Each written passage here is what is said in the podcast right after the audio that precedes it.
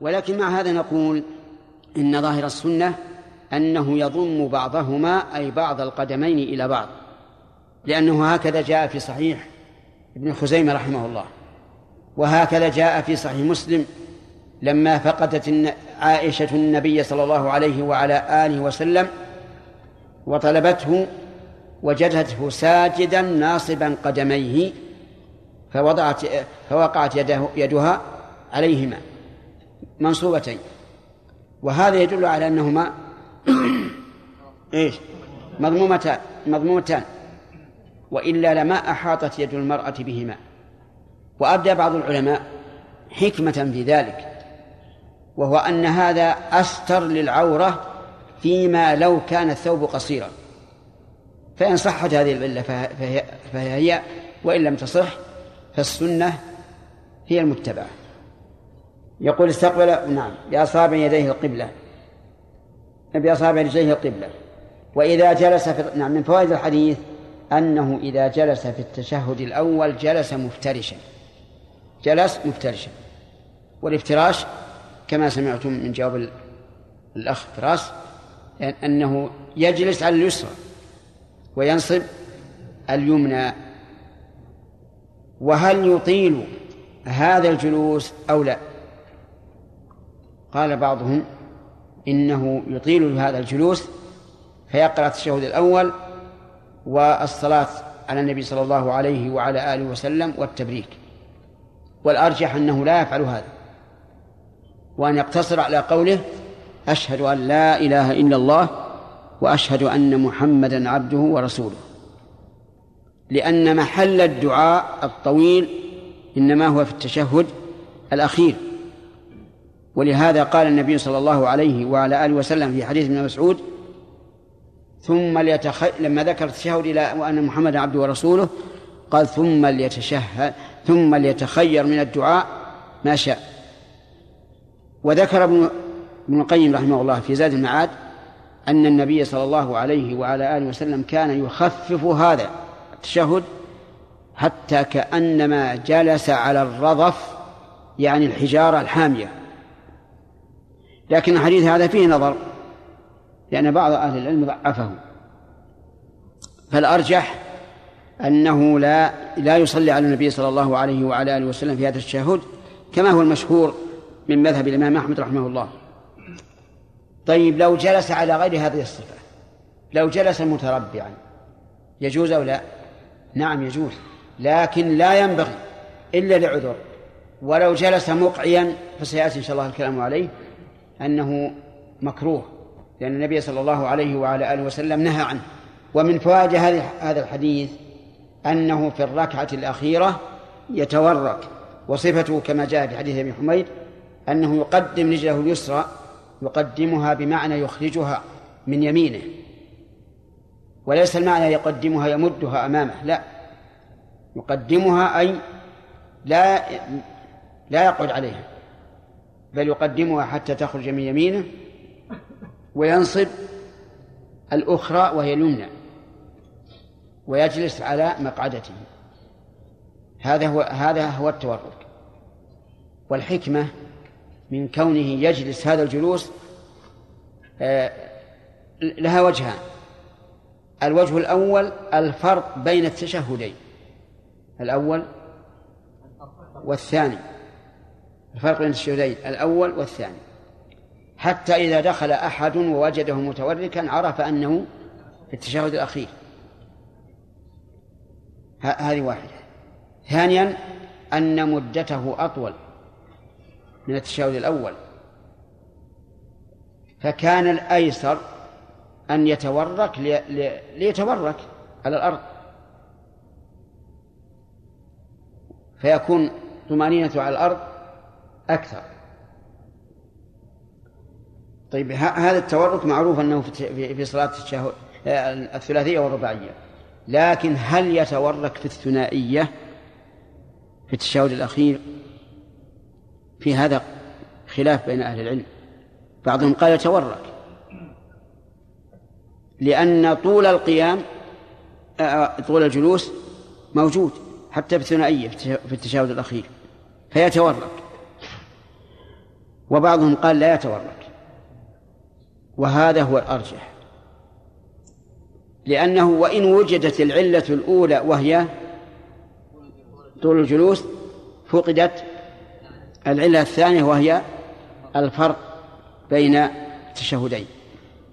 فالصحيح أن التورك إنما يكون في التشهد الأخير في كل صلاة فيها تشهدان وهي الثلاثية والرباعية والوتر إذا أوتر بتسع فإنه سيجلس في الثامنة ويتشهد ولا يسلم ثم يقوم إلى التاسع ويتشهد. فهنا نقول تورك تورك لأن في هذه الصلاة تشهدين. وهل هناك صفة للتورك غير هذه؟ الجواب نعم. هناك صفة أخرى. أن يفرش رجليه اليمنى واليسرى ويخرجهما من يخرجه ويخرجهما من يمينه.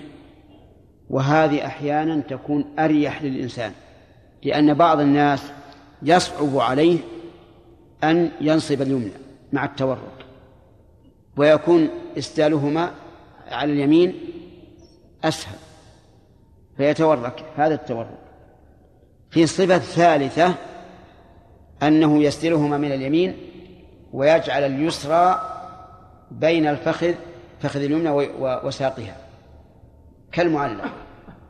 هذه أيضا أحيانا تكون آه، مريحة للإنسان. تكون مريحة. لو كان الإنسان في تعب فهذه أريح من غيرها لأنها تشد العضلات. أي عضلة؟ نعم عضلة الساق وعضلة الرجل اليسرى القدم. فعلى كل حال هذه مسألة ثانوية مسألة الراحة وعدم الراحة. المهم السنة. ثلاث صفات للتورك. فأيهما نختار؟ سبق لنا أن أن القول الراجح في هذه المسألة أن تعمل بهذه تارة وبهذه تارة. وبينا أن لذلك ثلاث فوائد. بل يسرى تمد اليسرى يا اللهم اهدنا فيما هديت. اليمنى طيب. جارك إذن الفائدة الأولى. نعم. تمام التأسي بالنبي صلى الله عليه وعلى آله وسلم. نعم. أن ذلك أحضر لقلب العبد. لأنه إذا عدل عما كان يألفه من قبل فسيعدل بنية وحضور قلب الفائدة الثالثة. أن في ذلك حفظا للسنة لأنه لو اقتصر على صفة وترك الأخرى نسيها. هذه ثلاث فوائد. وأهمها التأسي بالنبي صلى الله عليه وعلى آله وسلم. من فوائد الحديث حرص الصحابة رضي الله عنهم على حفظ السنة فإن هذا الحديث فيه طول ولكن الصحابة رضي الله عنهم أحرص الناس على حفظ سنة النبي صلى الله عليه وعلى آله وسلم. اللي بعد وضع قرأنا. ما قرأ؟ طيب. اقرأ. اقرأ إي نعم. ما حفظ طيب. قال المصنف رحمه الله تعالى وعن علي بن أبي طالب عن رسول الله صلى الله عليه وسلم. هل هذا قوله يجزاء؟ هل هذا قول المؤلف؟ ما يخالف لك. أن تقول قال المؤلف رحمه الله. نقله؟ طيب. هل يصح أن نقول قال باعتبار أنه مبلغ والمبلغ يصح أن ينسب إليه القول؟ نعم. يصح. نعم. لا يصح هذا وهذا. نبهنا بعض الأخوة أن أن الأولى أن نقول نقل لأن هذا ليس قوله. لكن نقول ربما أن المبلغ يضاف إليه القول. نعم. نقل المصنف رحمه الله تعالى عن علي بن أبي طالب رضي الله عنه عن رسول الله صلى الله عليه وسلم أنه كان إذا قام إلى الصلاة قال وجهت وجهي إلى قوله من المسلمين اللهم أنت الملك لا إله إلا ربي وأنا عبدك إلى آخره رواه مسلم وفي رواية له إن ذلك في صلاة الليل. قال المؤلف رحمه الله تعالى فيما نقله عن علي بن أبي طالب رضي الله عنه عن رسول الله صلى الله عليه وعلى آله وسلم أنه قال أنه كان إذا قام إلى الصلاة قال وجهت وجهي. إذا قام إلى الصلاة ظاهر الحديث إذا قام قبل أن يكبر. فيقول هذا قبل التكبير. لكن في بعض الألفاظ وكبر نقله بعض الشراح عن رواية مسلم ولم أرها فيه بل إذا قام إلى الصلاة وعلى هذا فنقول يحتمل أن يكون هذا قبل التكبير أو أو بعده. فإن كان بعد التكبير فهو أحد الوجوه في صفة الاستفتاح. وإن كان قبله فلا فليس كذلك. قال وجهت وجهي للذي فطر السماوات والأرض. وجهت أي جعلته وجاهة. والمراد بالوجه هنا الوجه الحسي والوجه المعنوي. أما الوجه الحسي فهو الوجه الذي في الرأس وأما الوجه المعنوي فهو القلب فيكون المراد وجهت قلبي ووجهي.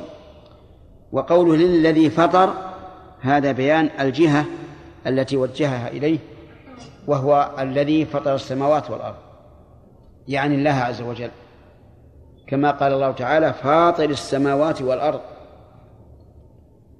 قال أهل العلم والفطر هو فعل الشيء أولا. فعل الشيء أولا.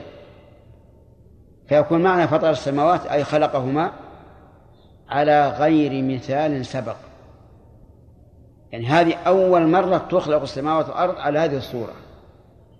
والسماوات والأرض تقدم الكلام عليها كثيرا وبينا أن السماوات سبع بنص القرآن والسنة وأما الأرضون فهي أيضا سبع على ظاهر القرآن وصريح السنة. نعم. إلى قوله من المسلمين. قول من؟ إلى قول الله تعالى. لأنه يعني الآية هكذا. فطر السماوات والأرض حنيفا. وش بعده؟ وما أنا من المشركين. وش بعده؟ قل إن صلاتي ونسكي ومحياي ومماتي لله رب العالمين لا شريك له وبذلك أمرت وأنا أول المسلمين. إذن فصوابها إلى قوله وأنا أول المسلمين. طيب نعود إلى شرح الشرح حنيفا وما أنا من المشركين. حنيفا أي مائلا عن الشرك. فالاستقامة في قوله وجهت وجهي للذي. وعدم الميل إلى الشرك في قوله حنيفا. وأكد ذلك بقوله وما أنا من المشركين. قل إن صلاتي ونسكي ومحياي ومماتي لله رب العالمين. إن صلاتي ونسكي المراد بالصلاة الصلاة المعروفة المعهودة شرعا. ونسكي قيل المراد بذلك النسيك وهي الذبيحة فالمراد بالنسك الذبائح التي يتقرب بها الإنسان إلى الله عز وجل.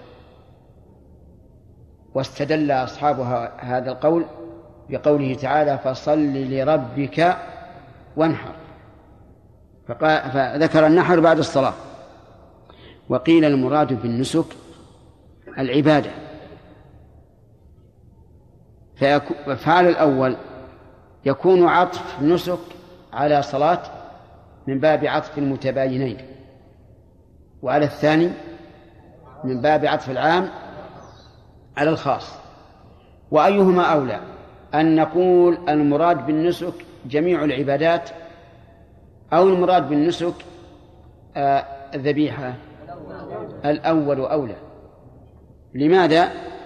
لأنه يشمل الذبيحة وغيرها. وكلما كان المعنى أشمل وأعم فهو أولى. وقوله لله رب العالمين اللام هذه للإخلاص.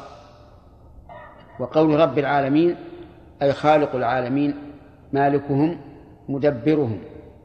والعالم كل من سوى الله فهو عالم من الإنس والجن والملائكة وغيرهم. وسموا عالما لأنهم علم على خالقهم عز وجل. وجمعوا باعتبار الأجناس والأنواع فإنهم أجناس وأنواع. لا شريك له هذا تأكيد للنفي. وبذلك أي بما ذكر من الإخلاص واجتناب الشرك أمرت والآمر هو الله عز وجل ولم يسمى للعلم به. كقوله تعالى وخلق الإنسان ضعيفا. لم يسمى الخالق. لماذا؟ للعلم به. وبذلك أمرت. وأنا أول المسلمين. وأنا أول المسلمين. أورد بعض العلماء إشكالا على هذا. وقال كيف يكون أول المسلمين؟ وقد سبقه أمم وأنبياء ورسل كلهم مسلمون. فقيل المعنى أول المسلمين من هذه الأمة. فتكون الأولية نسبية أي باعتبار هذه الأمة. وقيل إن الأولية هنا أولية صفة لا أولية زمن. لا أولية زمن. يعني أنا أسبق الناس إلى الإسلام. وعلى هذا المعنى فلا نحتاج أن نقول إن الأولية نسبية لأننا نعلم أن أشد الناس انقيادا وإسلاما لله من؟ الرسول صلى الله عليه وعلى آله وسلم. ومن المعلوم أننا نحن إذا قلناها وأنا أول المسلمين لا يمكن أن نريد أول المسلمين زمنا لأن هذا يكذبه الواقع. لكنك تقر بأنك أول من يؤمن بهذا ويسلم الله عز وجل سبقا زمنيا أو حاليا؟ حاليا. نعم. في بعض البلدان قبل الأذان في كل صلاة. قبل؟ قبل الأذان في كل صلاة ينادون في مكبرات الصوت. الصلاة والسلام عليك. يا أول الخلق الله. يا أول خلق الله؟ نعم. فهل لهم في ذلك؟ أولا بارك الله فيك إن, إن كونهم ينادون قبل الأذان بهذا بدعة. حتى لو قالوا أشهد أن لا إله إلا الله. بدعة بلا شك. ثانيا أنهم كاذبون في قولهم يا أول خلق الله. ليس أول خلق الله.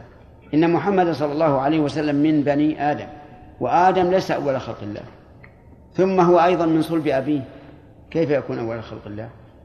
لكن عند الخرافيين أن محمد صلى الله عليه وعلى آله وسلم هو أول من خلق الله هو محمد. ولكن هذا كذب بلا شك. نعم. إيش؟ إذا فرغ المأموم من التشهد الأول. والإمام حتى الآن لم ينتهي التشهد لم يرفع. هل يعيد المأموم؟ يقول إذا فرغ المأموم من التشهد الأول ولم يقم الإمام فهل يستمر ويكمل أو يسكت؟ هو ما سأل عن السكوت أنا أضفتها أنا. أو يعيد التشهد. الظاهر أنه يستمر. أنه يستمر لأن هذا يعني دعاء مشروع في الجملة والقعود طال فليستمر خصوصا على القول بأنه يقول إذا فرغ المأموم من التشهد الأول ولم يقم الإمام فهل يستمر ويكمل أو يسكت؟ وهو ما سأل عن السكوت أنا أضفتها أنا. أو يعيد التشهد. الظاهر أنه يستمر. أنه يستمر لأن هذا يعني دعاء مشروع في الجملة والقعود طال فليستمر خصوصا على القول بأنه إيه، نعم بأنه يسلم نعم.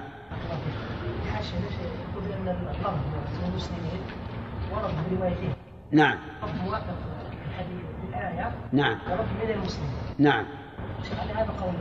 على على على لفظ من المسلمين ما في إشكال. إي نعم. نعم. صلى الله عليه وسلم.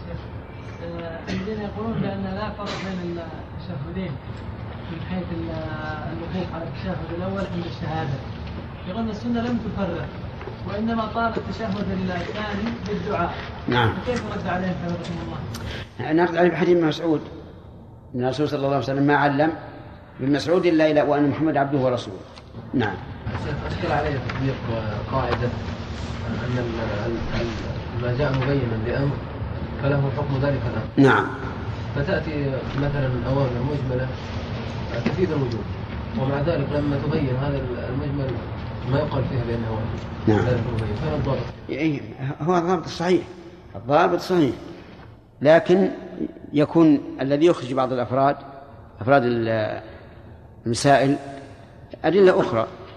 يعني مثلا يجوز متربعا أو مفترشا. نعم. مع أنه بيان لمجمل نعم. لا بس ما هو بيان مجمل هذا صفة في في في بيان مجمل. لأن المقصود هو القعود. وكونه متوركا أو مفترشا أو متربعا صفة له. نعم. أحسن الله إليك. بعض المؤذنين ارفع يدك نعم. بعض المؤذنين إذا انتهى من الأذان يصلي على النبي صلى الله عليه وسلم أو أو يذكر الد- الدعاء الذي بعد الأذان في مكبر الصوت. أي نعم. فما حكمها؟ والله ما أدري هل نقول بجوازه لأنه يذكر الناس ويعلمهم أو نقول ببدعيته لأنه ما ورد وهذا أقرب أن نقول إذا قلت لا إله إلا الله بس قفل الميكروفون. هل ينهى عن ذلك؟ ولا هذا أحسن. أن يقال يا أخي هذا ما ورد. فإذا قال أريد أن أذكر الناس قلنا هل كان الرسول عليه الصلاة والسلام يأمر بذلك مؤذنيه أو كانوا يفعلونه ويقرهم نعم. ارفع يدك نعم. انتهى الإمام من السلام ولكن لم ينتهي المأموم من التشهد فهل يتابع الإمام؟ إذا كان لم ينتهي من تشهد واجب فل- فليكمل.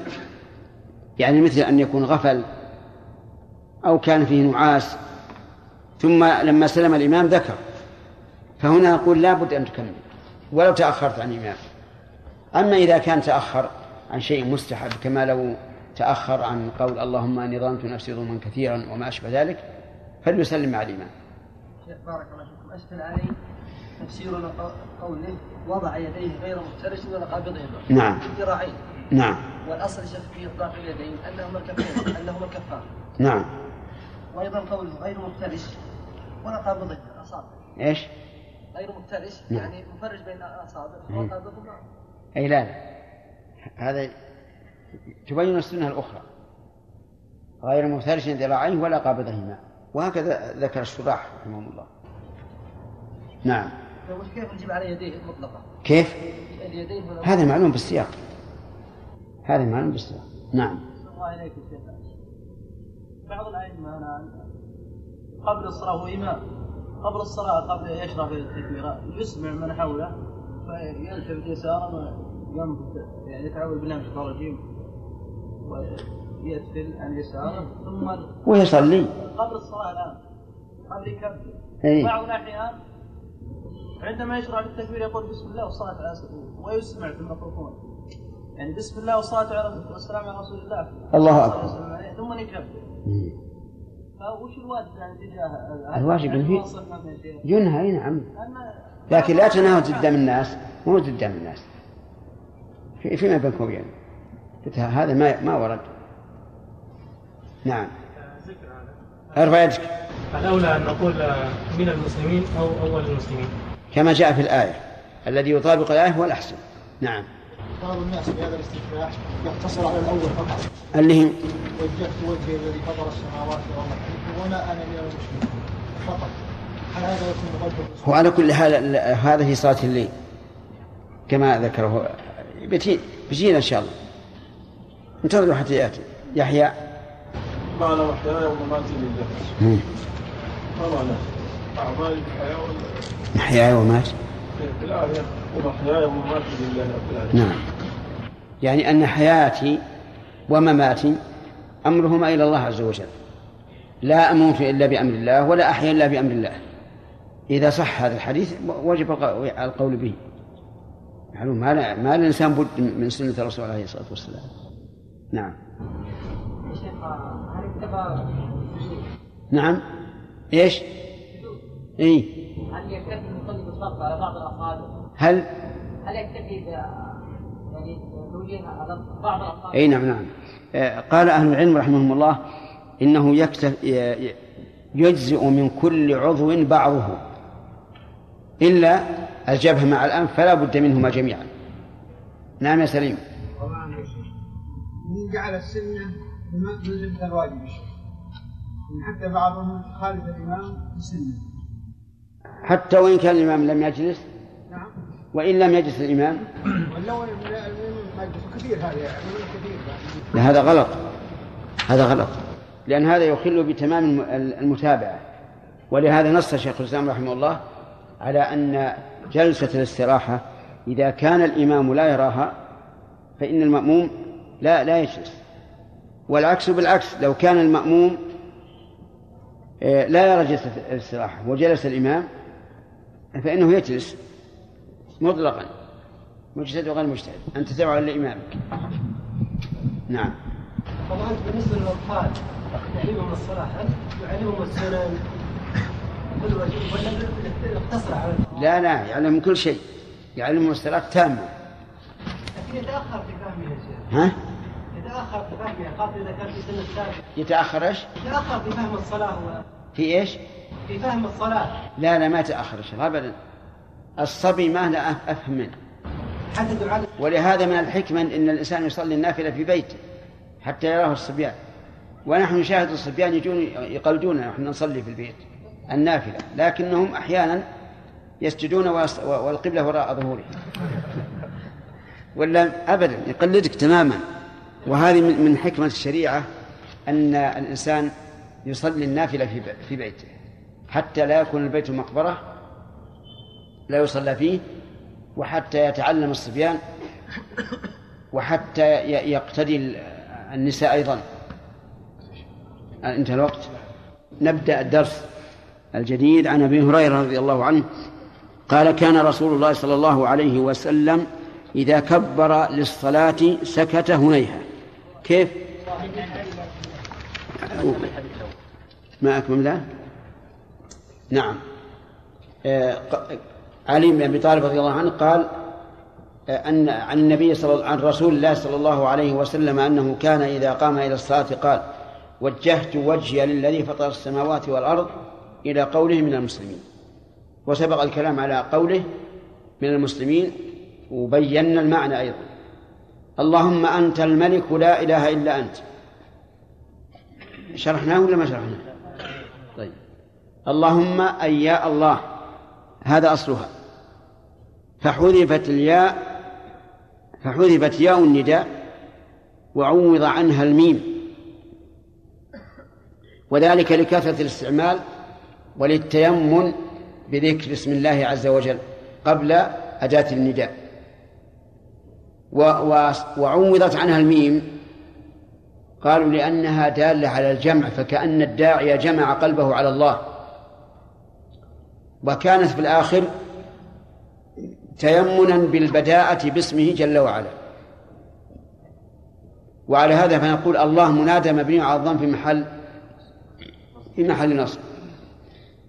أنت الملك الملك يعني يعني ذا الملك. التام والسيطرة التامة.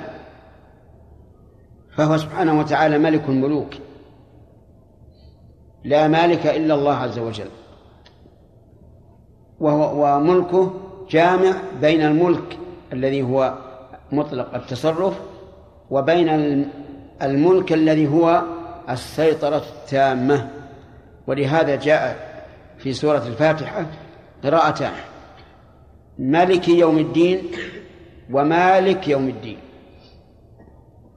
فإذا ضممت القراءتين بعضهما إلى بعض نتج من ذلك أنه مالك ملك.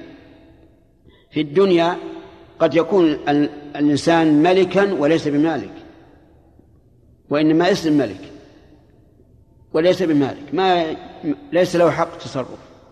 وقد يكون مالكا وليس بملك فالإنسان يملك سيارته وليس بملك. يملك شاته وليس بملك. فإذا جمعت القراءتين مالك ومالك نتج منهما أنه ملك مالك سبحانه وتعالى. لا إله إلا أنت أسأل ما معنى لا إله إلا أنت الأخ. نعم؟ لا معبود حق إلا أنت. إذا إله بمعنى مألوه.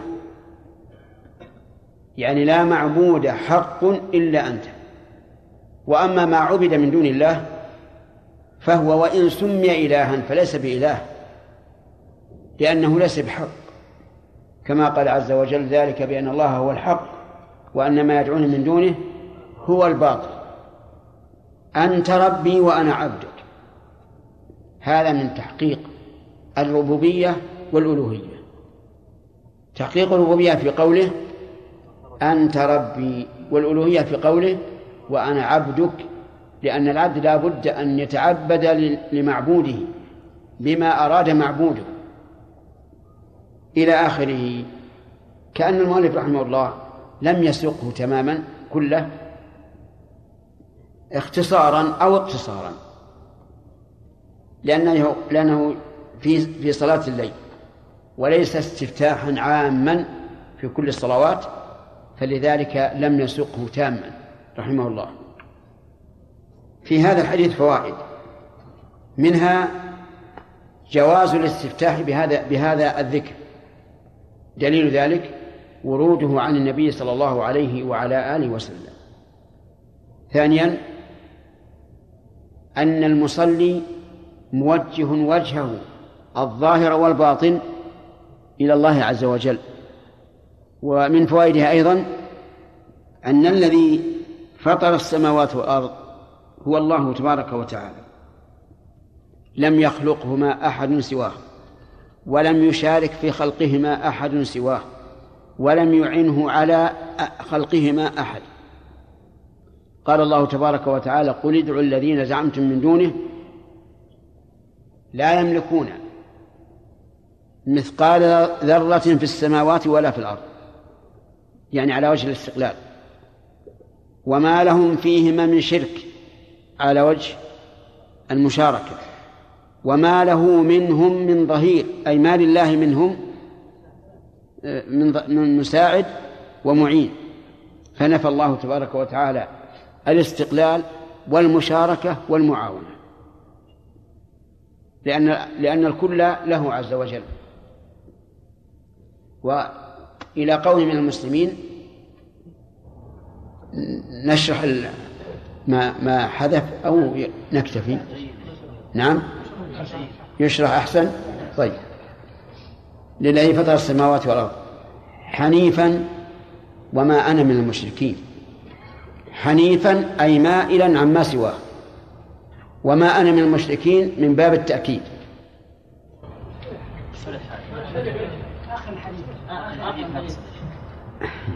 كيف؟ آخر الحديث. حديث شرعناه الآن. نعم. الآن إحنا نشرح ولا نستنبط الفوائد يا أخوان؟ نستنبط الفوائد. انتهى الشرح. لكن هل ناخذ فوائد المحذوف ولا ولا ما يحتاج؟ ما ناخذ. طيب حنيفا قلنا مائلا عن جميع ما سوى الله عز وجل. وما أنا من المشركين تأكيد فيستفاد من ذلك أن المعاني العظيمة ينبغي أن تؤكد بالمؤكدات المعنوية لا بالتأكيد المعروف عند النحويين. من فوائد هذا الحديث أن الصلاة وسائر العبادات يجب أن تكون خالصة لله. لقوله إن صلاتي ونسكي لله رب العالمين. ومن فوائد الحديث الاستدلال على استحقاق الألوهية بثبوت الربوبية. لقوله لله رب العالمين. والله تبارك وتعالى يحتج على الذين يشركون به في ألوهيته يحتج عليهم بإقرارهم بربوبيته. يعني كيف تؤمنون بأنه الرب وحده والخالق وحده ثم تعبدون معه غيره؟ هذا منافي للعقل. ومن فوائد هذا الحديث أن محيا الإنسان ومماته لله. يعني هو الذي يتصرف الإنسان في حياته وكذلك بعد مماته لكمال ربوبيته تبارك وتعالى. يتفرع على هذه الفائدة أنك لا تسأل لإصلاح حياتك أو مماتك إلا إلا الله عز وجل لأنه هو الذي يملك هذا. قل إن صلاتي ونسكي ومحياي ومماتي لله رب العالمين. وإجابة الله تبارك وتعالى الدعاء لمن لجأ إليه لا تحصى أفرادها بل ولا أنواعها بل ولا أجناسها.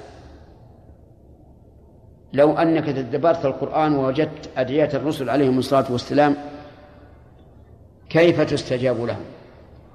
وتأملت التاريخ وجدت كيف تستجاب يستجاب الدعاء لمن اتبعوهم بإحسان. وتأملت عصرك وجدت أيضا ذلك. إجابة الدعاء. فإذا كان محياك ومماتك لله فلا تلجأ إلا إليه. لا تلجأ لأحد. لكن لا بأس أن تستعين بمن جعله الله تعالى سببا. بشرط أن تعتقد أنه سبب لا أصيل. وإلا من المعلوم أن الإنسان يجوز أن يطلب من أخيه أن يساعده في شيء أو فقير يطلب من غني أن يعطيه من الصدقة هذا شيء جائز ما في. لكن يجب أن تعتقد أنه سبب. ولهذا قد ينفع وقد لا ينفع. قد يحصل لك المطلوب وقد لا يحصل.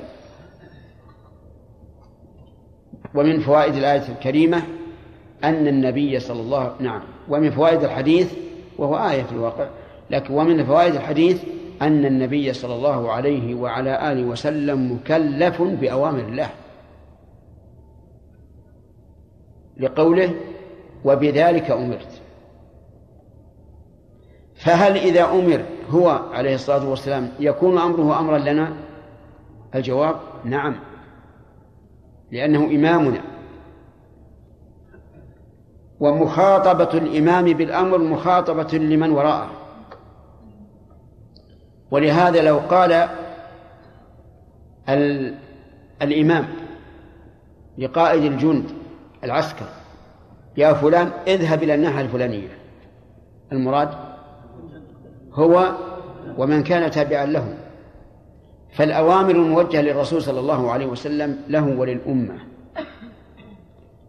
وليعلم أن الأوامر الموجهة للرسول صلى الله عليه وعلى آله وسلم على ثلاثة أقسام. القسم الأول ما هو خاص به بلا إشكال.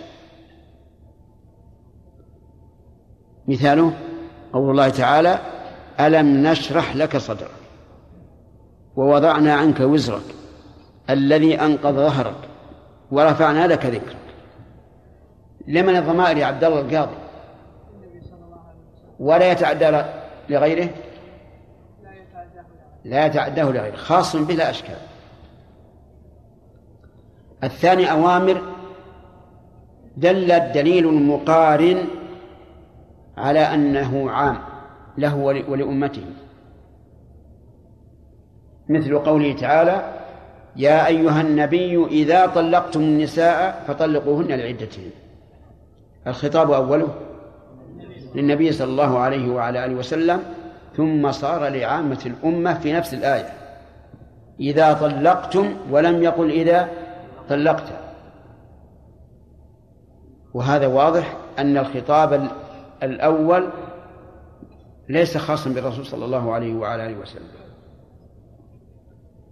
القسم الثالث أن لا يكون فيه دليل على هذا ولا على هذا فهل يكون خطابا للأمة من الأصل أو يقال هو خطاب خاص بالرسول صلى الله عليه وعلى آله وسلم والأمة تفعله تأسيا به لا على أنها موجه مو... لا على أنها مواجهة بالخطاب؟ فيه قولان للعلماء والخلف فيهما الخلف بينهما قريب من اللفظ لأن الكل متفقون على أن الأمة تمتثله أمرا أو نهيا. ومن فوائد الحديث الإخلاص لله عز وجل. في قولها اللهم أنت الملك لا إله إلا أنت. وهذا فرض على كل مخلوق أن يخلص الله عز وجل في ألوهيته. ومن فوائد هذا الحديث إقرار النبي صلى الله عليه وسلم بأن الله ربه وهو عبده لقول اللهم أنت ربي وأنا عبدك.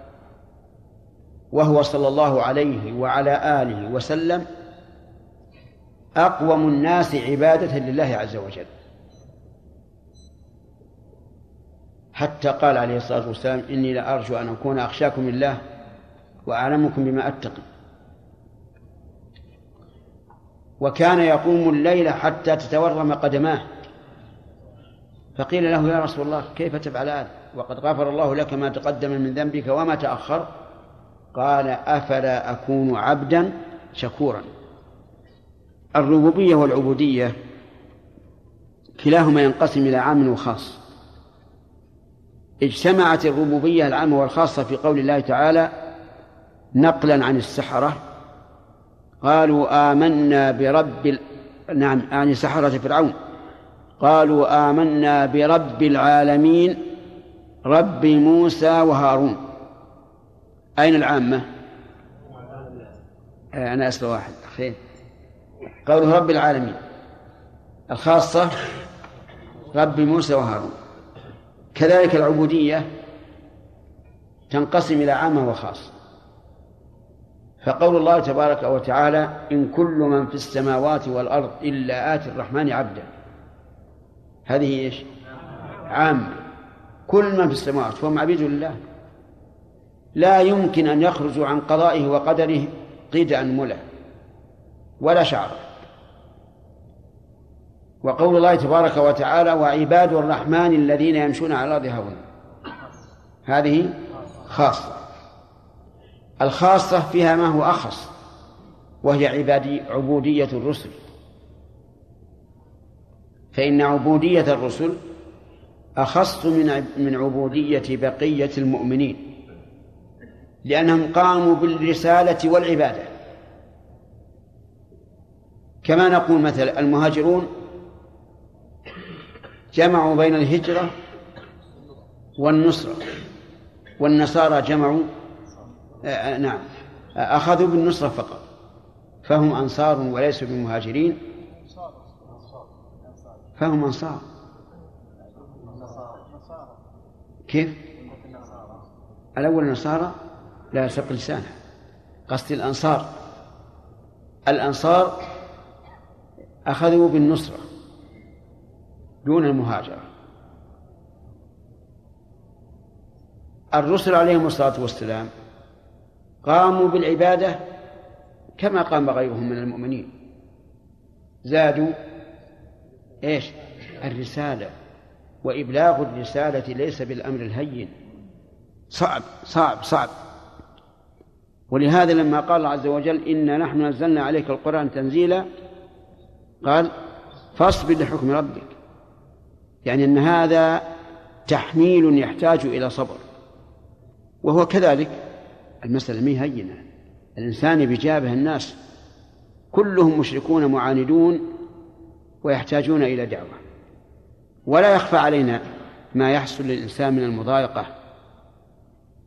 النفسية. إذا دعا ولم يجد قبولا. أليس كذلك؟ بل إذا إذا أراد محاضرة في المسجد وجاء إلى المسجد اللي فيه المحاضرة لم يجد إلا صف ونصف. وش يكون؟ أزمة نفسية ولا لا؟ نعم. أزمة نفسية. يضيق صدره. كيف ما قبل محاضرة أحد؟ إلا هذا العدد القليل. لكن يجب أن يتسلى الإنسان بأمرين. الأمر الأول النبي عليه الصلاة والسلام كم بقي يدعو الناس سرا؟ مختفيا. والثاني أن وسائل نقل العلم الآن والحمد لله اتسعت. فالذي لم يحضر ليشاهد يكون حاضرا بالسماع سماع الأشرطة. وهذا لا شك يسلي الإنسان ويهون عليه المسألة. تجد مثل بعض الناس يجلب من مكان بعيد وإذا جاء إلى المسجد ولهم نصف صف. بعض الناس لما وجدهم نصف صف قال خلاص رجعنا. اصبر ما دام الحمد لله في تسجيل الذي لم يسمع ولم يحضر نعم الذي لم يحضر يسمع. طيب. نرجع الآن إلى أقسام العبودية. صارت قسمان. صارت قسمين. الأول عامة والثاني الخاصة. والخاصة فيها ما هو أخص. قال المؤلف إلى آخره. ما ما ما ذكره. ها؟ نعم. تمامه نعم. تمامه ظلمت نفسي واعترفت بذنبي. الله أكبر. يقول النبي عليه الصلاة والسلام ظلمت نفسي واعترفت بذنبي. ظلم النفس آه، إما بتقصير في واجب أو بفعل محرم. فيستفاد من هذا إثبات النبي صلى الله عليه وسلم أنه ظالم نفسه لأنه يخشى عليه الصلاة والسلام أن يكون فرط في واجب. والمتتبع لسيرته يعلم أنه صلى الله عليه وسلم هو أطهر الناس وأبعدهم عن المعاصي. لكن لكمال تواضعه لله عز وجل وخشيته وخوفه من التقصير في الواجب قال ظلمت نفسي. ومن فوائد هذا الحديث إثبات أن النبي صلى الله عليه وعلى آله وسلم له ذنب له ذنب. من أين نأخذ؟ قوله اعترفت بذنبي يقول بعض الناس إن النبي صلى الله عليه وعلى آله وسلم لا يذنب. ولا أدري ماذا يكون موقفهم من مثل هذا الحديث. قالوا الذنب للأمة. سبحان الله. الذنب للأمة هل يمكن أن الرسول يعترف بذنب أمته؟ الاعتراف لمن عليه الحق. ثم نقول لهم ألم يقرأوا قول الله تعالى واستغفر لذنبك وللمؤمنين والمؤمنات؟ هذا ما يستطيع أحد يقول لذنبك أو لذنب أمتك. ما يستطيع. لكن خصوصية الرسول عليه الصلاة والسلام أنه لو فعل شيئا فإنه لا يقر عليه. لا يمكن أن يقر عليه. بل ينبهه الله عز وجل. دليل هذا قول الله تعالى يا أيها النبي لما تحرم ما أحل الله لك تبتغي مرضات أزواجك؟ والله غفور رحيم. قد فرض الله لكم تحلة أيمانكم. فنبهه الله وفتح له باب المغفرة والرحمة. وقال الله عز وجل عفى الله عنك. عفى الله عنك. هل هناك عفو بدون تفريط في شيء؟ لا. عفى الله عنك لما أذنت لهم حتى يتبين لك الذين صدقوا وتعلم الكاذبين؟ وما يضر الأنبياء إذا صدر منهم معصية ثم نبههم الله عليها ثم استغفروا فغفر لهم ماذا يضرهم؟ لا يضرهم شيئا بل يكون أحسن أحسن من الحال الأولى. هذا آدم عصى واجتباه الله عز وجل بعد أن استغفر وقال لئن لم يغفر لئن لم تغفر لنا وترحمنا لنكون من الخاسرين. نوح سأل ما ليس له به علم فقال الله له إنه أي ولده ليس من أهلك. إنه عمل غير صالح فلا تسألني ما ليس لك به علم إني أعظك أن تكون من الجاهلين. كلمات عظيمة. فالمهم أن الرسل عليهم الصلاة والسلام قد يقع منهم الخطأ ولكن ميزتهم وخصيصتهم أنهم لا يقرون عليه. طيب لكن هنا شيء. يجب أن نعلم أن الرسل معصومون منه وهو ما يخل بالأمانة. هذا شيء محال عليه. لأننا لو جوزنا هذا لادعى مدع أن يكونوا قد خانوا في الرسالة. وهذا لا يمكن. يمتنع عليهم الكذب. فإنه لا يمكن أن يكذب. بأي حال من الأحوال. لا جدا ولا مزحا. يمكن يتأولون ويأتون بالتورية. هذا ممكن. أما كذب صريح فلا يمكن هذا في حقه. حتى أن النبي صلى الله عليه وسلم قال إن النبي لا يمكن أن يشير بعينه على خلاف ما يفهمه مخاطبه لأن هذا نوع من الخيانة. فالمهم أن ما يتعلق بالأمانة والصدق هذا ممنوع هم ممنوعون مما يخل به. كذلك ممنوعون مما يخل بالشرف والأخلاق كالزنا وما أشبهه. هم ممنوعون من هذا بتاتا لأنهم إنما بعثوا لإيش؟ لمكارم الأخلاق. وبعث النبي صلى الله عليه وعلى آله وسلم ليتمم مكارم الأخلاق. لكن ما يقع منهم من الذنوب فهي ترجع إلى ما تقتضيه النفس ويخطئ به الاجتهاد. فقط. ومن فوائد هذا الحديث أن النبي صلى الله عليه وعلى آله وسلم مفتقر إلى دعاء الله تعالى لقوله فاغفر لي ذنوبي جميعا. ومن فوائد هذا الحديث التوسل إلى الله تبارك وتعالى بذكر صفته لقوله إنه لا يغفر الذنوب إلا أنت. فإذا كان لا يغفر الذنوب إلا أنت فإلى من نرجع؟ إلى من نرجع؟ إليه سبحانه وتعالى. لأنه لا ملجأ لنا ولا ملجأ في طلب المغفرة إلا من الله عز وجل. ثم قال واهدني إلى أحسن الأخلاق في الدرس القادم إن شاء الله تعالى. بعضهم. يفرق بين نعم. على كل حال نرى أن البحث في هذا ليس ليس بجيد.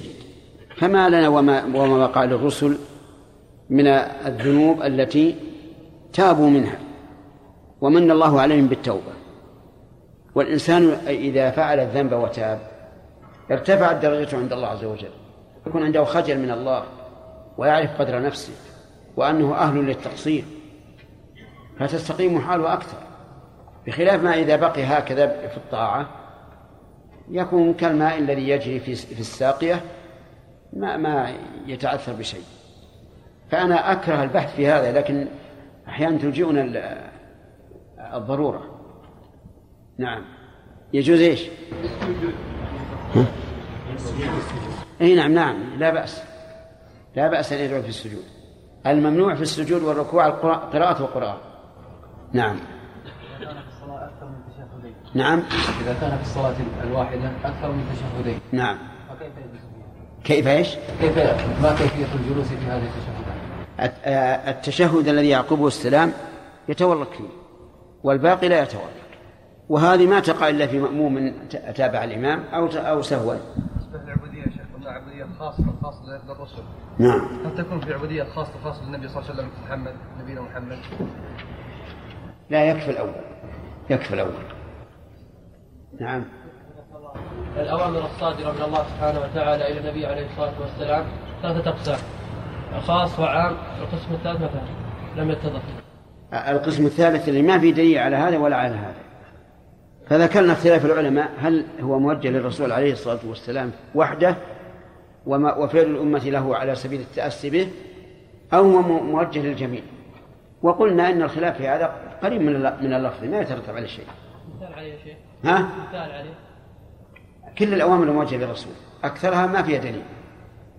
مثل إذا عزمت فتوكل على الله وقل رب زدني علما كثيرة في القرآن. أكثرها من هذا النوع. شيخ حفظك الله إذا قال الإنسان لخصم ما من إنسان إلا ويذنب وقال حتى الأنبياء يذنبون هل يجوز؟ ما أرى هذا. هو جائز لكن لا أرى هذا. لا أرى هذا. ما دام أن الله غفر لهم وهم في منزلتهم العليا. هذا يحط من قدرهم بعض الشيء. ولولا الضرورة ما تكلمت في هذا. أي وراء إذا إن سهوت أو سهوت أنا فالخطأ مرجو تسميع يا شيخ. بسم الله الرحمن الرحيم. الحمد لله رب العالمين والصلاة والسلام على أشرف الأنبياء والمرسلين وعلى آله وصحبه أجمعين. قال المصنف رحمه الله تعالى وعن أبي هريرة رضي الله عنه قال كان رسول الله صلى الله عليه وآله وسلم إذا كبر للصلاة كما قلنا لا تقولوا وآله. وعلى آله. وعلى آله. كما جاء في الحديث. لأن إذا قلت اللهم صل على محمد وعلى آله هذا مطابق للحديث تماما. وإذا قلت اللهم صل على محمد وآله كان مطابقا لاصطلاح الرافضة تماما. نعم. كان رسول الله صلى الله عليه وعلى آله وسلم إذا كبر للصلاة سكت هنيهة قبل أن يقرأ. فسألته فقال أقول اللهم باعد بيني وبين خطاياي كما باعدت بين المشرق والمغرب. اللهم نقني من خطاياي كما ينقى الثوب الأبيض من الدنس. اللهم اغسلني من خطاياي بالماء والثلج والبرد. متفق عليه. وعن عمر رضي الله عنه أنه كان يقول سبحانك اللهم وبحمدك وتبارك اسمك وتعالى جدك ولا إله غيرك. رواه مسلم بسند منقطع ورواه الدار قطني موصولا وموقوفا. ونحوه عن نعم. بسم الله الرحمن الرحيم. قال المؤلف رحمه الله تعالى فيما نقله عن أبي هريرة رضي الله عنه كان رسول الله صلى الله عليه وعلى آله وسلم إذا كبر للصلاة سكت هنيها انتهينا منه يا أخوان. حديث علي الشيخ تماما في الحاشية بدأنا في شرحه وأخذ فوائده وما أكملنا. متأكدون؟ قال في بسم الله الرحمن الرحيم. قال في آخر حديث علي بن أبي طالب السابق مما نقله عن النبي صلى الله عليه وعلى آله وسلم واهدني لأحسن الأخلاق لا يهدي لاحسنها إلا أنت. واصرف عني سيء الأخلاق لا يصرف عني سيئها إلا أنت. نعم. اهدني لاحسن الأخلاق. أي هداية علم وإرشاد. وأحسن الأخلاق يعني أكملها وأتمها.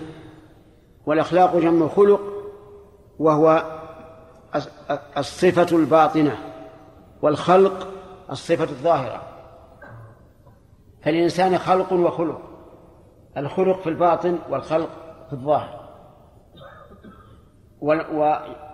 وهذا يشمل الأخلاق فيما بين الإنسان وبين ربه وفيما بينه وبين العباد. أحسن الأخلاق. لا يهدي لأحسنها إلا أنت. هذا إظهار افتقار لله عز وجل وتوسل له بهذه الصفة. وهي أنه لا يستطيع أحد أن يهدي لأحسنها إلا الله عز وجل.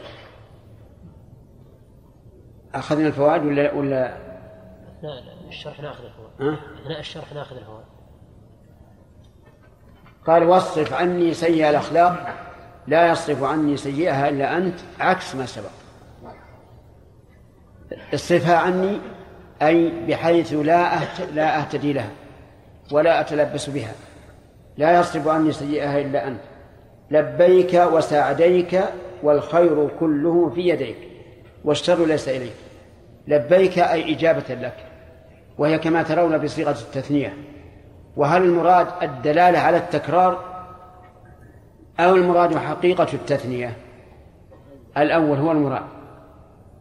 أي أن أن أن المعنى إجابة لك بعد إجابة. مثل قوله تعالى فارجع ثم ارجع البصر كرتين. المراد مطلق التعدد أي كرة بعد كرة فيشمل إلى ما شاء الله. ومعنى لبيك إجابة وهو واضح في كلام الناس. إذا دعاك رجل تقول له لبيك. وقيل المعنى إقامة من قولهم ألب بالمكان إذا أقام فيه. ولا مانع من أن نقول إجابة لك وإقامة على طاعتك. فيكون شاملا للمعنيين. وساعديك أي إسعاد أي إسعادا بعد إسعاد. والمراد بسعديك أي معونتك. أو إسعادك أن أكون سعيدا. وهو كما نقول ونقول فيه كما قلنا في لبيك أن المراد بذلك مطلق التكرار لا التثنية. والخير كله في يديك. الخير في الدنيا والآخرة كله في يد الله عز وجل. هو الذي يقدره وهو الذي يعطيه من شاء ويمنعه من شاء على ما تقتضيه حكمته وعدله. والشر ليس إليك. يعني الشر لا ينسب إلى الله عز وجل أبدا لأن أفعاله كلها خير. وليس فيها شر بوجه من الوجوه. حتى ما يكون من المخلوقات من الشرور فإنه لا يكون شرا بالنسبة لإيجاد الله له. والشر ليس إليك أنا بك وإليك. أنا بك أي وجودي بك وقوتي بك وعملي بك. فالباء هنا للاستعانة. وإليك الغاية والقصد. ففي الأول استعانة وفي الثاني إخلاص. إليك وحدك لا أرجع لغيرك. أنا بك وإليك. نعم. تباركت وتعاليت. تباركت أي حلت البركة فيك. بمعنى أن اسمك مبارك وذكرك مبارك وكلامك مبارك. وكل ما يصدر من, من الله عز وجل فإنه مبارك. تعاليت أي ترفعت مكانا ومنزلة وهو أبلغ من قول علوت لأن فيها أي في تعاليت آه، إشارة إلى الترفع ترفعه عن كل سفول ونزول سبحانه وتعالى. أستغفرك أطلب مغفرتك. والمغفرة ستر الذنب والتجاوز عنه. وأتوب إليك أرجع إليك من معصيتك إلى طاعتك. وهي بمعنى أسألك التوبة فهي خبر بمعنى الدعاء. نرجع إلى فوائد الحديث من قوله ظلمت نفسي واهدني لأحسن واهدني لأحسن الأخلاق. واهدني لأحسن أخلاق نعم. من فوائد هذا الحديث أن النبي صلى الله عليه وسلم مفتقر إلى الله تعالى. وذلك بطلب دعاء له ولو كان غنيا عن الله ما احتاج أن يدعوه. ومن فوائد هذا الحديث أن كل أحد محتاج إلى حسن الأخلاق بل إلى أحسنها لأنه إذا كان النبي صلى الله عليه وعلى آله وسلم محتاجا لذلك فما فمن دونه من باب أولى. فإن قال قائل أوليس الله تعالى قد قال؟ وإنك لعلى خلق عظيم؟ فالجواب بلى. فيقول إذن ما الفائدة من قوله اهدني لأحسن الأخلاق؟ فيقال إن النبي صلى الله عليه وعلى آله وسلم في هذا الحديث دعا إلى ما هو أكمل مما أخبر الله به عنه لأحسن الأخلاق. هذه واحدة. ثانيا أن الدعاء قد قد يكون المراد به الثبات على أحسن الأخلاق. وإن كان في الداعي أصل أصل الخلق الحسن لكن يسأل الله أن يثبته. ومن فوائد هذا الحديث أنه لا قادر على الهداية لأحسن الأخلاق إلا الله عز وجل لقوله لا يهدي لأحسنها إلا أنت. ومن فوائد هذا الحديث التوسل إلى الله بصفاته المناسبة لما يدعو به الإنسان. بقوله لا يهدي لأحسنها إلا أنت. ومن فوائد هذا الحديث أن الإنسان محتاج إلى أمرين بالنسبة للأخلاق. خلو من الأخلاق السيئة واتصاف بالأخلاق الكاملة. ولهذا قال اصرف عني سيئها لا يصرف عني سيئها إلا أنت. ولا يكمل الإنسان إلا بهذا بالخلو من الأعمال السيئة والاتصاف بالأعمال بالأخلاق الخلو من الأخلاق السيئة والاتصاف بالأخلاق الحسنة. ومن فوائد هذا الحديث أنه لا بأس بالتلبية في غير الإحرام. لقول النبي صلى الله عليه وعلى آله وسلم لبيك. وذلك لأن لبي بمعنى أجاب وأقام وهو في كل عبادة بحسبها. فالذي يقول في دعاء الاستفتاح لبيك لا يريد أنه دخل في النسك. يريد أنه لبى الله في هذه العبادة. ومن خصال النبي صلى الله عليه وعلى وعلى آله وسلم وأخلاقه أنه إذا رأى في الدنيا ما يعجبه قال لبيك إن العيش عيش الآخرة. كل ما رأى ما يعجبه. افرض أنك رأيت مثلا سيارة فخمة أعجبتك. وش تقول يا عادل. لبيك إن العيش عيش الآخرة. رأى قصرا منيفا مشيدا أعجبه. ماذا يقول؟ لبيك إن العيش عيش الآخرة. فيقول لبيك من أجل أن يجذب نفسه إلى عبادة الله لأن النفس قد تنصرف إلى زهرة الدنيا. ويقول إن العيش عيش الآخرة يسلي نفسه أنه إذا فاته عيش الدنيا فالعيش عيش الآخرة. وهذا حق. ولهذا هؤلاء الذين عندهم القصور وعندهم السيارات هل سيخلدون في هذه القصور؟ أبدا. هل ستبقى لهم هذه السيارات؟ أبدا. إذن هذا العيش ليس بشيء. العيش حقيقة هو عيش الآخرة. ومن فوائد هذا هذا الحديث أن النبي صلى الله عليه وعلى آله وسلم مفتقر إلى الله تعالى في الإسعاد. بقوله وسعديك. ومن فوائده أن الخير بيد الله وإذا كان بيد الله فمن تطلب أن أن أن يأتيك الخير أن يعطيك الخير؟ الله عز وجل. حتى في الأمور التي يكون فيها البشر سببا اسأل الله. لو أنت مثلا عند الطبيب ليعالجك. لا تجعل قلبك معلقا بالطبيب وحده اجعله معلقا بمن؟ بالله عز وجل لأن الخير في يده سبحانه وتعالى. ومن فوائد هذا الحديث أن الشر لا ينسب إلى الله أبدا لقوله والشر ليس إليك وهنا إشكال بل إشكالان. الأول إذا قلنا إن الشر ليس ينسب إلى الله فهل نقول إن الشر غير غير غير مقدر لله؟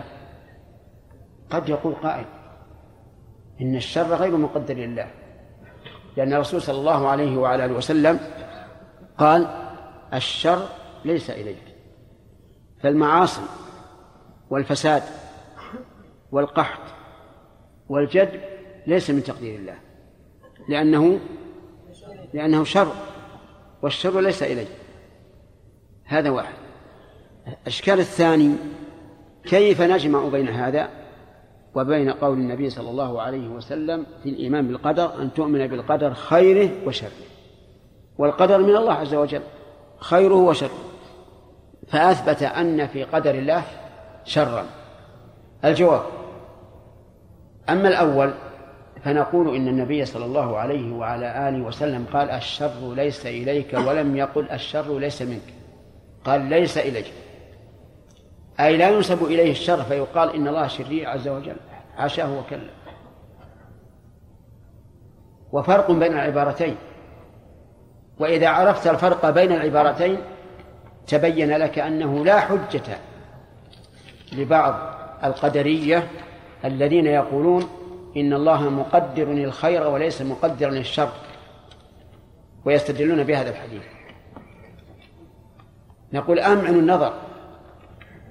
افهموا العبارة. الشر ليس إليك. غير الشر ليس منك. هذه واحدة. أما الجامع بين هذا الحديث وحديث القدر الإيمان بالقدر خير وشر فنقول المراد بالشر. الذي في الإيمان بالقدر. شر المخلوقات المفعولات. لا شر الخالق الفاعل. ففعل الله ليس فيه شر. الشر في المفعولات في المخلوقات. أفهمتم يا جماعة؟ يعني مثلا خلق الله عز وجل سباعا وثعابين. وعقارب. كل هذه شرور بالنسبة للإنسان.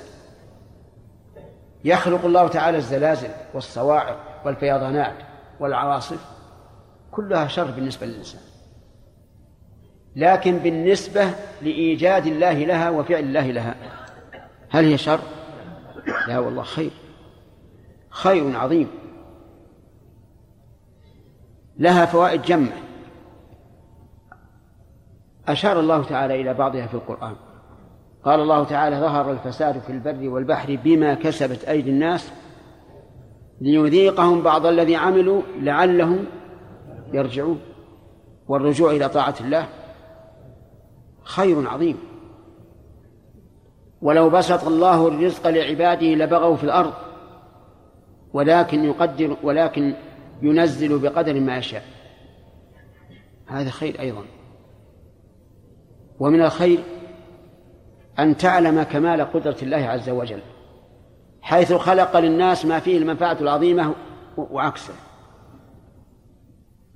انظر إلى الذئب جسمه بالنسبة للبعير. نعم؟ صغير ك... ك... كيد من أيديها من أيديها. ومع ذلك انظر ضرره على الخلق وانظر نفع البعير. قال الله عز وجل ولهم فيها منافع ومشارب. فيتبين بذلك قدرة الله عز وجل كيف خلق المتضادات ومن الحكم أن كثيرا من الناس لا يقرأ الأوراد ولا يلتفت إليها إلا إذا خاف من ذات الشرور. ولولا ذات الشرور ما اهتم بالأوراد ولا بالذكر. هذه فائدة. وهناك فوائد أخرى. تظهر للمتأمل. تبين الآن أن إيجاد الله تعالى لهذه الشرور ليس شرا بالنسبة إيش؟ إلى الله بل هو خير بل هو خير عظيم. يظهر للمتأمل. وبذلك صدق قول الرسول صلى الله عليه وسلم والشر ليس إليك طيب هل يجوز أن يقول الإنسان بيدك الخير والشر الجواب لا. لأنه إذا قال هذا نسب الشر إلى الله. إذا قال هذا خالف ما جاءت به السنة. الخير في يديك والشر ليس إليك. ومن فوائد هذا الحديث أن الإنسان لا تقوم مصالح دينه ودنياه إلا إذا آمن بهذه القضية العظيمة التي أشار إليها النبي صلى الله عليه وسلم بقوله أنا بك وإليك.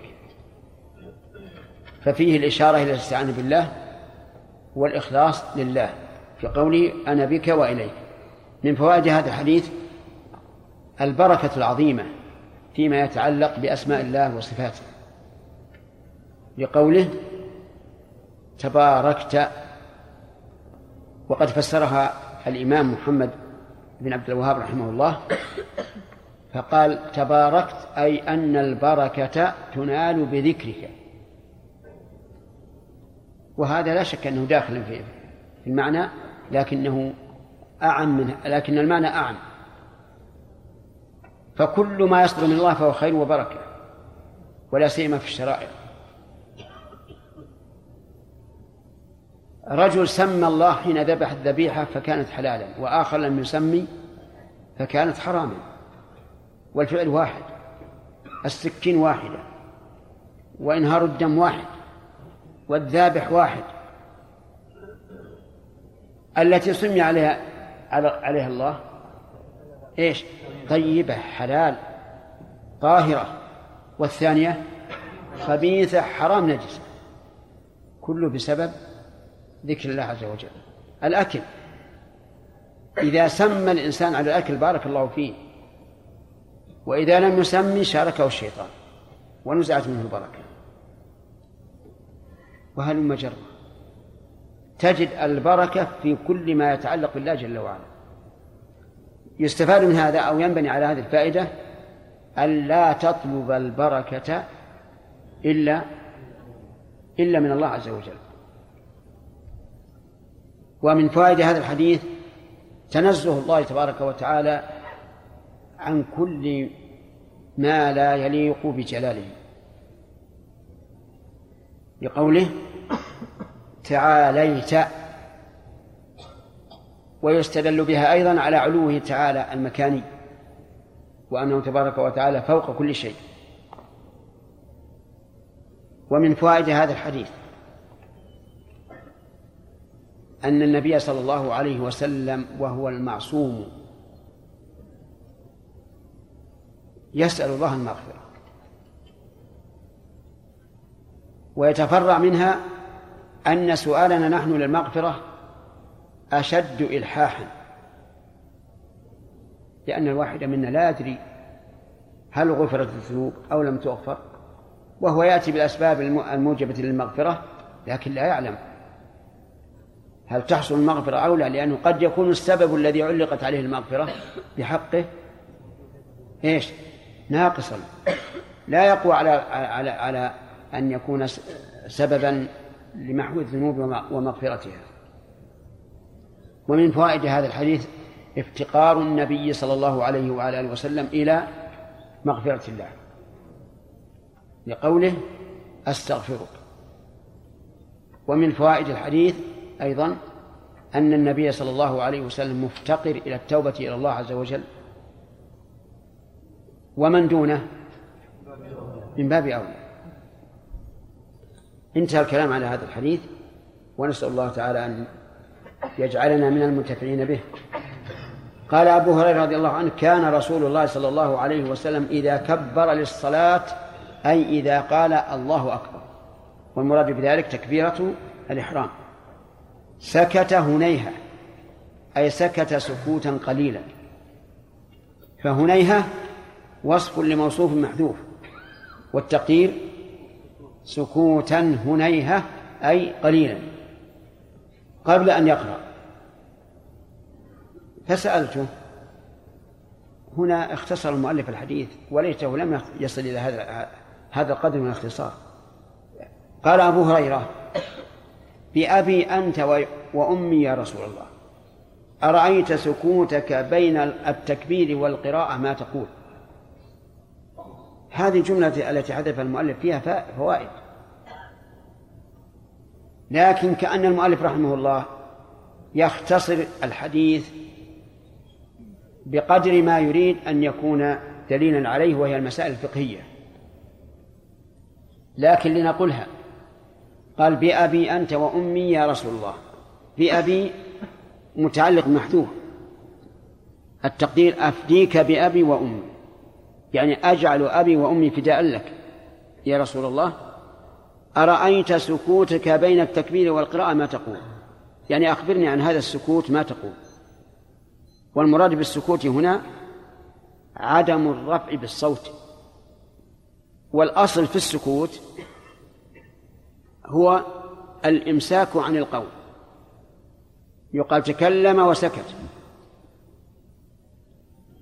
ولكن المراد به هنا عدم الرفع عدم رفع الصوت. بدليل قوله ما تقول. قال أقول اللهم باعد بيني وبين خطاياي كما باعدت بين المشرق والمغرب. اللهم يعني يا الله. باعد بيني وبين خطاياي أي اجعلها بعيدة عني كما باعدت بين المشرق والمغرب. وهذا أبلغ ما يكون في البعد كما قال الله تعالى في القرآن حتى إذا جاءنا قال يا ليت بيني وبينك إيش؟ بعد المشرقين فبئس القرين. باعد بيني وبينها حتى لا أفعلها لأنها بعيدة في المنال والخطايا جمع خطيئة وهي ما خطئ به الإنسان أي فعله عن عمد. وأما ما أخطأ به فهو ما فعله عن غير عن غير عمد اللهم نقني من خطاياي كما ينقى الثوب الأبيض من الدنس هذه الخطايا المتلبس بها. نقني منها أي خلصني منها. كما ينقى الثوب الأبيض من الدنس. وخصص الثوب بالأبيض لأن الأبيض يظهر عليه أثر الدنس أكثر مما يظهر على غيره. ولهذا تجد الإنسان في الشتاء إذا لبس ثياب الشتاء السوداء متى يصل الثوب؟ بعد كم؟ بعد شهر. نعم. وإذا لبس البياض في الصيف كل أسبوع. نعم. لأن الأبيض يؤثر فيه الوسخ أكثر من غيره ويظهر فيه الأثر أثر الوسخ أكثر من غيره. فلهذا قال كما ينقى الثوب الأبيض من الدنس. يعني الوسخ. هذا تنقية الإنسان من الذنوب. قال اللهم اغسلني من خطاياي بالماء والثلج والبرد. هذا الغسل. الغسل يزيل الأثر نهائيا. فهنا خطايا لم يتلبس بها الإنسان. ماذا يقول فيها الإنسان؟ باعد بيني وبينها. خطايا تلبس بها وتضمخ بها. يقول اللهم نقني. خطايا تنقى منها. تخلص وتركها. يحتاج إلى غسل يزيل أثرها بالكلية انظر للترتيب. ترتيب طبيعي مناسب للواقع. وقول بالماء معروف. الثلج تجمد الماء. البرد هو الثلج النازل من السحاب. كونه توصل بالماء ما في إشكال لأن الماء مزيل. لكن البرد والثلج أيما أشد إزالة الماء الحار أو الثلج والبرد؟ الماء الحار أشد. أشد إزالة وأسرع. لكن القضية ما هي قضية ثوب. ليست قضية ثوب يغسل لكنها قضية ذنوب. والذنوب في الأصل حارة عقوبتها النار. والشيء إنما يداوى بإيش؟ بضده فلذلك ذكر الثلج وذكر البرد. هذا الحديث كما تعلمون كما رأيتم. حديث تستفتح به الصلاة بعد تكبيرة الإحرام. فإذا أضفناه إلى ما سبق وإلى وإلى ما يلحق تبين أن الاستفتاح له أنواع كما سيذكر إن شاء الله في الفوائد. نعم. سبحانك الله يا شيخ. هل قول المريض إذا قيل إذا سئل عن مرضه قال هذا من الله؟ في محذور. ما في محذور. إذا سئل المريض عن المرض وقال هذا من الله ما في محذور لأنه لأنه منه لكنه خير للإنسان. الإنسان لا يمكن أن يعرف قدر الصحة إلا إذا ابتلي بضدها. وبضدها تتبين الأشياء. لا بأس. نعم. هل يجوز يعني أخذ من الدعاء يعني؟ إيش؟ ارفع صوتك. هل يجوز؟ هل يجوز أخذ جزء من الدعاء الطويل؟ على قدر الحاجة؟ جزء من الدواء الطويل. الدعاء. الدعاء الطويل. اي يعني ناخذ منه على على قدر الحاجة يعني. مثلا نقول اللهم أحسن اخلاقي ها إذا ما إذا لم ترد إذا لم ترد لم ترد النص الوارد ما في مشكلة. جائز. اللي وراء. اللي وراء. ارفع يدك. نعم. الظاهر ما عند ابي داود يكتب عليه النبي اذا قام إلى الصلاة كبر ثم نزل الدعاء. نعم. هذا يكون بيان للمجمل في حديث مسلم أو يقال مرة قبل التكبير ومرة بعد لا لا هو بعد التكبير هو من دعاء الاستفتاح لكن هل يختص بصلاة الليل أو بكل صلاة؟ نعم. بارك الله شيخ رجعت إلى اصل صحيح مسلم اللي هو. آه، في حديث علي رضي الله عنه. نعم. تحقيق محمد فؤاد بن باع نعم. ها. وجدت في السنن أن كان إذا قام إلى الصلاة المكتوبه عجيب. اي نعم. قال قال الترمذي هذا حديث حسن صحيح. وهذا اخرجه الترمذي والنسائي. رحمهم الله. أيوه أنا ذكرت لكم في- أثناء الشرح انه في صلاة الليل أن مسلما رحمه الله جعله في أثناء حديث صلاة الليل. وكأن المؤلف إن لم تكن النسخ مختلفة لأن بعض الأحيان تكون نسخ مختلفة. أذكر لكم لكم مثلا شيخ الإسلام أنكر الجمع بين إبراهيم وآل إبراهيم. قال ما ثبت هذا؟ كما صليت على إبراهيم وعلى آل إبراهيم كما باركت على إبراهيم وعلى آل إبراهيم. قال لم يثبت هذا في الصحاح. وهو موجود في البخاري. ولا يمكن أن تقول إن الرجل نسي هو عن كل حال الكل ينسى. لكن الجزم بالنفي على هذا الوجه إلا أن النسخ مختلفة. فإما أن يكون النسخة التي وقعت في يد الحافظ بن حجر فيها صلاة الليل وإما أن يكون ظنا منه أنه لما ذكر الحديث أثناء صلاة الليل قال إن مسلما أشار إلى أنها في الليل. ولكن على كل جزاك الله خير. هذه فائدة. وزيادة القيد في المكتوبة عكس ما أراد. نعم. صحيح آه، يقول مختصر المنذر صحيح مسلم. نعم. قال وقد وهم ابن حجر في ذلك وتبعه في ذلك الصنعاني والشوكاني أي وهي وهم. قال وهم. نعم. رجعت ابن حبان وكذلك ابن خزيمة ما وجدت ثبت من ذلك في صلاة الليل. أحسنت. بارك الله فيك.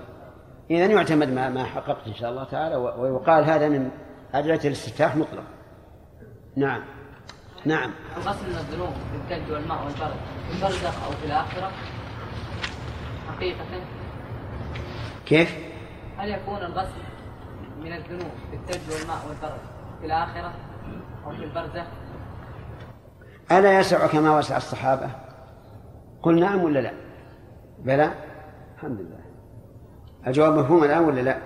إيش؟ الخطيئة الخطأ نعم. ينسب إلى الشيطان. يعني أنه أخطأ؟ لا اسمع كلام الله عز وجل. الشيطان يعدكم الفقر ويأمركم بالفحشاء. هذه واحد. وقال الشيطان لأضل لأضل لأضلنهم ولآمرنهم فليبتكن آذان العام ولا آمرنهم فلا يغيرن خلق الله. كل أمر بمعصية فهو من الشيطان. نعم. نعم. صلى الله عليه دعاء الدعاء اللهم كما حسنت خلقي فحسن خلقي. نعم. هذا صحيح. لا الله في مقال. في مقال لا- كلام العلماء. لكن المعنى صحيح. لأن الله تعالى قال في القرآن صوركم فأحسن صوركم.